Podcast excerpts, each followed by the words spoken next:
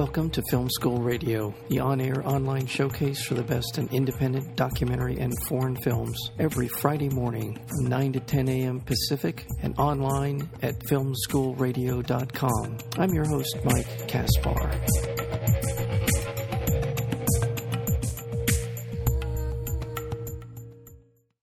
When Eloise Cobell, a petite Blackfeet warrior from Montana, started asking questions about missing money from government-managed Indian trust accounts, she never imagined that one day she would be taking on the world's most powerful government. But what she discovered as the treasurer of a tribe was a trail of fraud and corruption leading all the way from Montana to Washington, D.C. 100 Years is the story of a 30-year fight for justice for 300,000 Native Americans whose mineral-rich lands were grossly mismanaged by the United States government.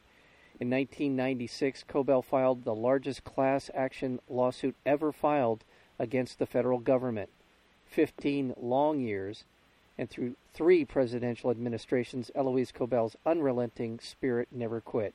This is the compelling true story of how she prevailed.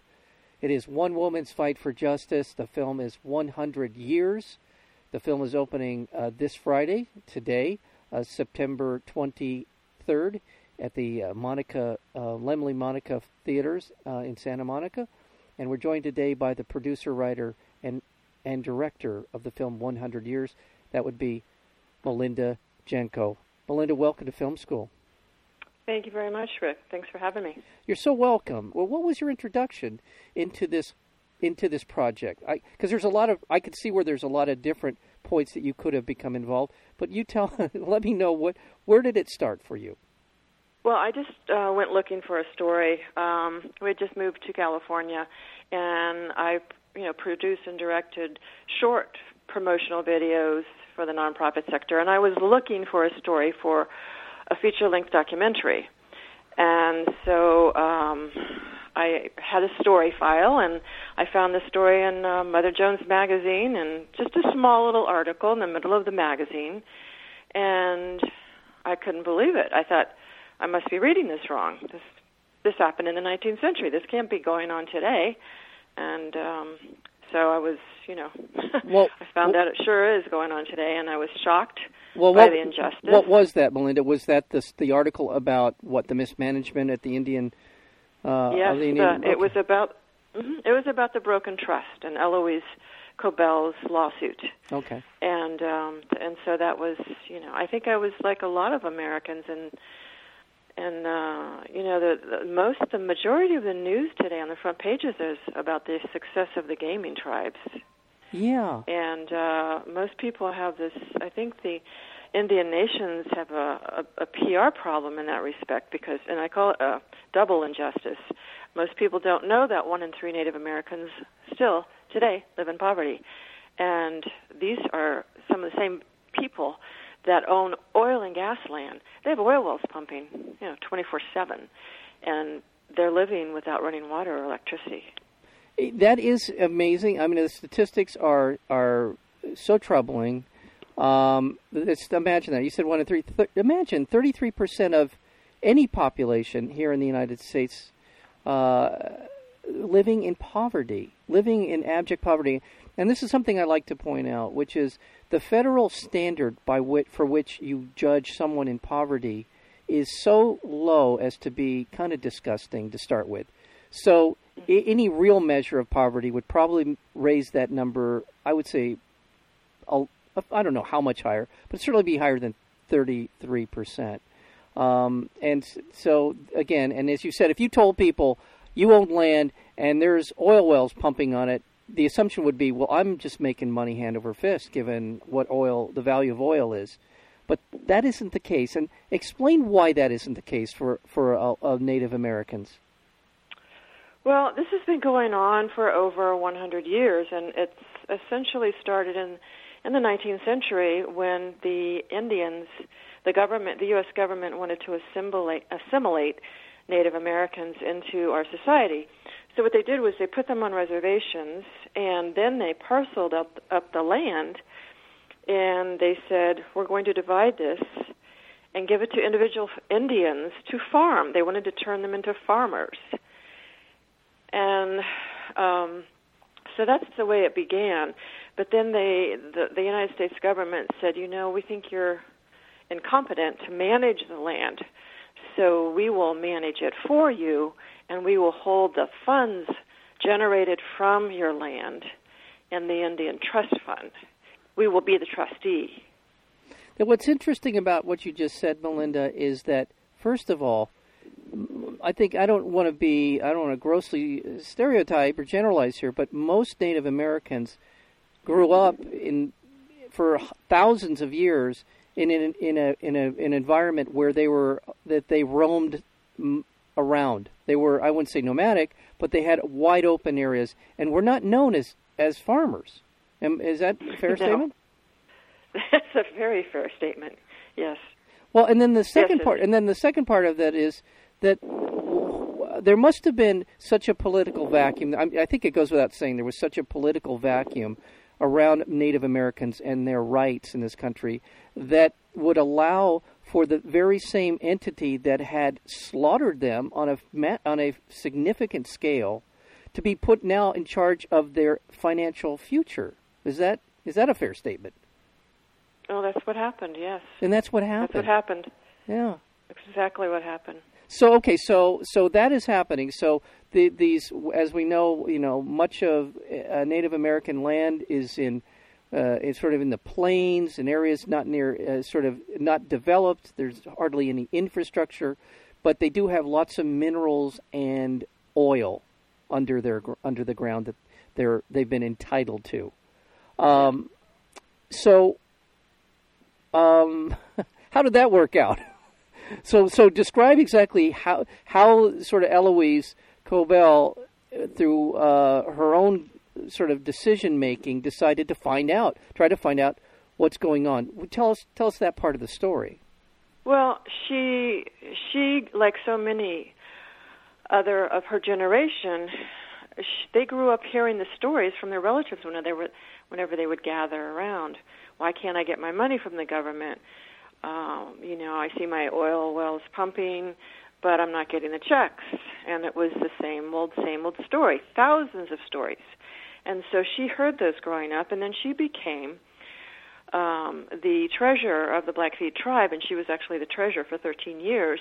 And she started noticing these huge gaps in the accounting statements where oil companies were taking oil off the reservation, but they weren't paying for it. And if they did pay for it, it was like months later, and there were no penalty charges. So she started making phone calls and knocking on doors and calling her senators and congressmen. And she started working with the Bush administration, Senior Bush, and they expressed some interest initially. And so because of her activism, in 1994, they passed the Indian Trust Reform Act. And that just kind of languished in the Congress for 2 years. Absolutely nothing happened. And so... you mean it never got signed into law? Is that what you mean? No, it was signed into law, but there was no action that reformed the way they were managing the trust. Okay. And that was the whole point.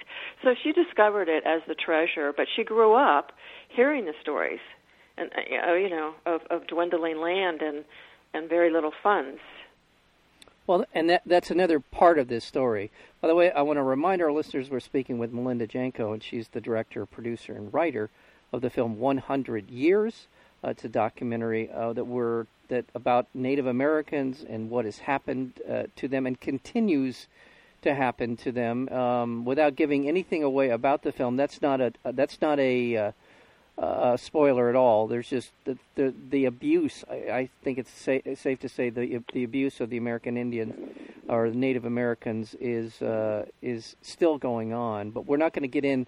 People go see this film. It really is a terrific document and a documentary. It's a wonderful film, but it's also a remarkable primer on just exactly what's really going on in this country.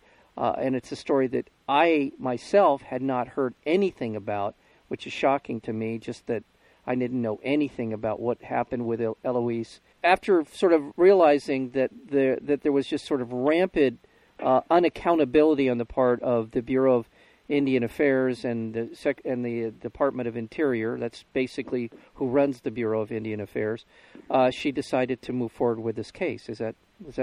Are we picking up the story right? Yes. I guess the straw that broke the camel's back was that she was at a banking conference. You know, Eloise was told when she started inquiring and asking the Bureau of Indian Affairs questions, she was told that she didn't know how to read a statement. So Eloise went and got an accounting degree, and then she became a banker. Mm-hmm. And so one day she was speaking at a banking conference, and the Attorney General, Janet Reno, was there. And so she decided to talk to her about the problem. And she said, well, Eloise, why don't you go home and write me a letter and then set up a meeting? And so she did that. She persisted every week calling for that meeting.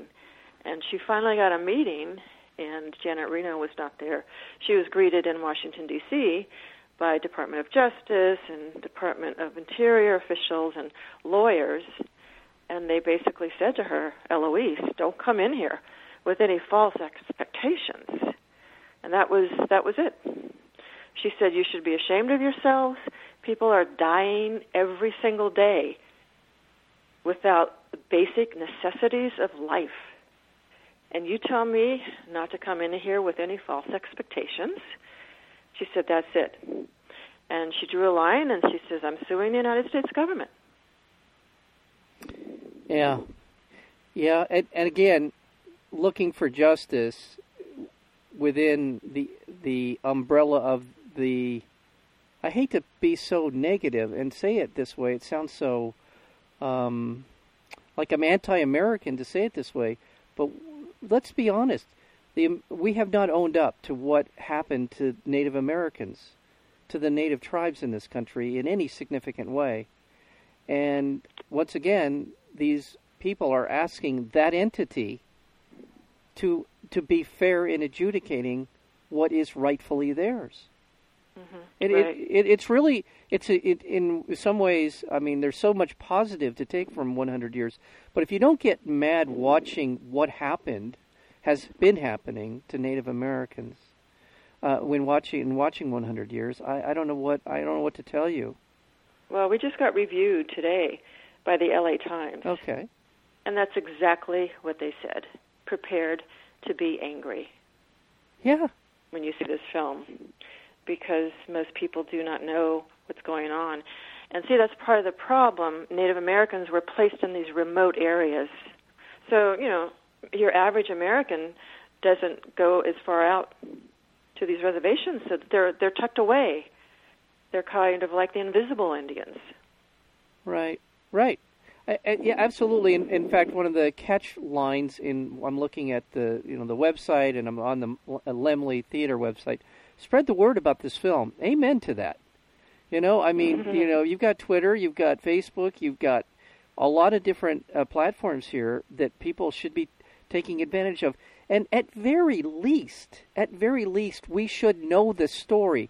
However you end up feeling about it that's a separate issue. But at least we should have known for 10, 11, 12, how many? You said 14 years? From the filing of the lawsuit to the settlement was about, 14 years? It was 15 years, but she actually was fighting the good fight for 30 years. 30 years, and not a peep, not anything. I mean, now, again, I want people to see this. I don't want to go too far down the road of going into too much detail about what happens. But I do want people to understand that Eloise... her story is a story of courage and of perseverance and trust, because after all this time people put a tremendous amount of trust, because there is something that happens in the course of this suit against the federal government in which a lot of people were really put at risk financially, really put in harm's way. They still continue to fight the fight. and they supported her. I'm sure there were times when it was pretty dire. And I also want to salute you, Melinda Janko, as well, because as I see so many times, it's with so many different directors that come on the show, documentary directors, you start down these roads on these projects having no idea where you're going to end up. And it's this sort of article of faith that I am in so much awe of you and filmmakers like you who don't know where this is going to end up. It could end up in a big ball of, of fire where it just doesn't happen sometimes. But you have been working on this particular film for how long now, Melinda? I've been working on it. Well, I discovered the story in 2002, and we started filming in 2004, so I say 12 years. God. But I actually discovered the story in 2002. I had a story file, and then I've never set foot on a reservation. I didn't know any Native Americans, and I certainly didn't know anybody, any officials that worked at the Department of Interior. So I spent about a good 2 years building relationships of trust with both government officials, Native American leaders, and Eloise Cobell. Amazing. Well, I want to ask you, and this is not specifically about 100 years. By the way, people can find out about the film and about ways in which you can be a part of an ongoing effort to be part of a solution to what has happened to Native Americans in all kinds of ways, but specifically the sort of this financial part. But you can go to 100yearsthemovie.com, and you'll find out about screenings and about the film, the backstory, and all the rest of it. But something's going on right now. The Standing Rock Sioux in South Dakota have done something that has finally gotten the attention of the national media, actually barely gotten the attention of the national media. Had it not been for Amy Goodman and Democracy Now! And a few other brave journalists, we still wouldn't know much about what was going on with the oil pipeline. Do you have any, does this tie in some sort of spiritual way to your film? Absolutely. It all ties together. It's the same story. And that story we cover in the film. It's degradation of the land. It's desecrating sacred burial sites. It's everything that's happening right now, and I'm very, very glad that we've gotten world exposure. I've seen reports coming out of Bangkok and London and all around the world of this story with the Standing Rock Sioux and the Dakota Pipeline. And, we talk about in the film the very same things that they are discussing. Yeah. So it's a very timely thing that this is happening right now as the film is coming out. I have to say, yeah, exactly. Just what you said, I couldn't agree more. Timing is fortuitous. I mean, there's a part in the film where Eloise is talking about the people of, the Ghost... Ghost Ridge, the people of the deaths of hundreds of people from starvation occurred. I mean, there's so many examples. The American West history is littered with the slaughter of millions of Native Americans, and it's I mean, and once again, here we are, where money and resources clash with these peoples' best interest, and guess who may prevail, unfortunately. I hope not. I hope this is a different ending to that story. Oh, I do too. I really hope that this is a different ending. It's about time. It really is. It's and there was, by the way, a Native American Apology Resolution that was passed by Congress in 2010. Have you ever heard of that? No. Yeah, and most Americans have not. So one of my, calls to action with the film is, let's get this publicly signed by Obama and recognized, like they did in Canada. Right. Yes, that's right. And by the way, my understanding is what's going on at Standing Rock, but with the Standing Rock Sioux is that there has been a outpouring of support from across the spectrum of the Native American diaspora that is unseen in decades, if not 100 years. Speaking of 100 years, is that your understanding as well? The support, the different tribes that are showing up. The last number I heard was 300 tribes in support.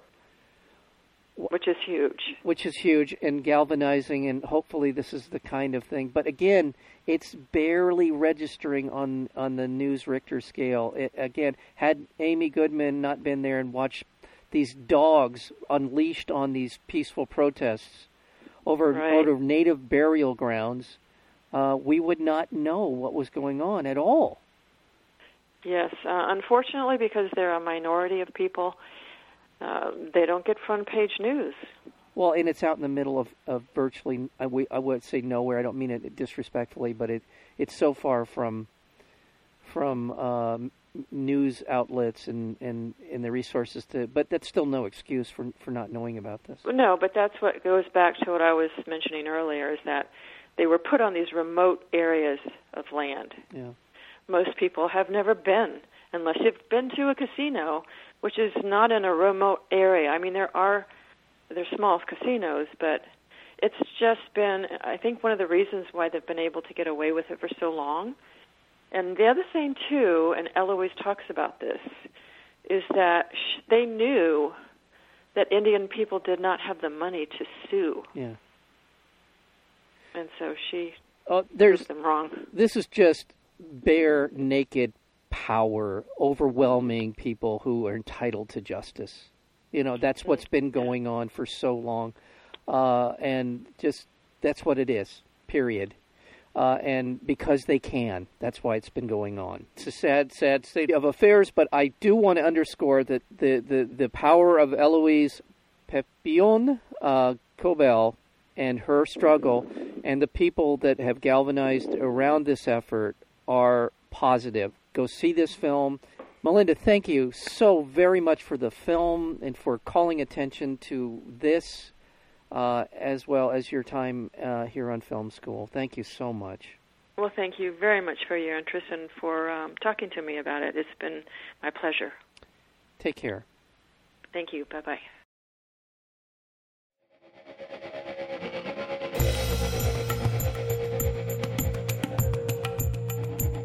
You've been listening to Film School Radio, the on-air online showcase for the best in independent documentary and foreign films. You can find out more about the program at filmschoolradio.com. I'm your host, Mike Caspar. Thank you for tuning in, and we'll see you next week with another edition of Film School Radio.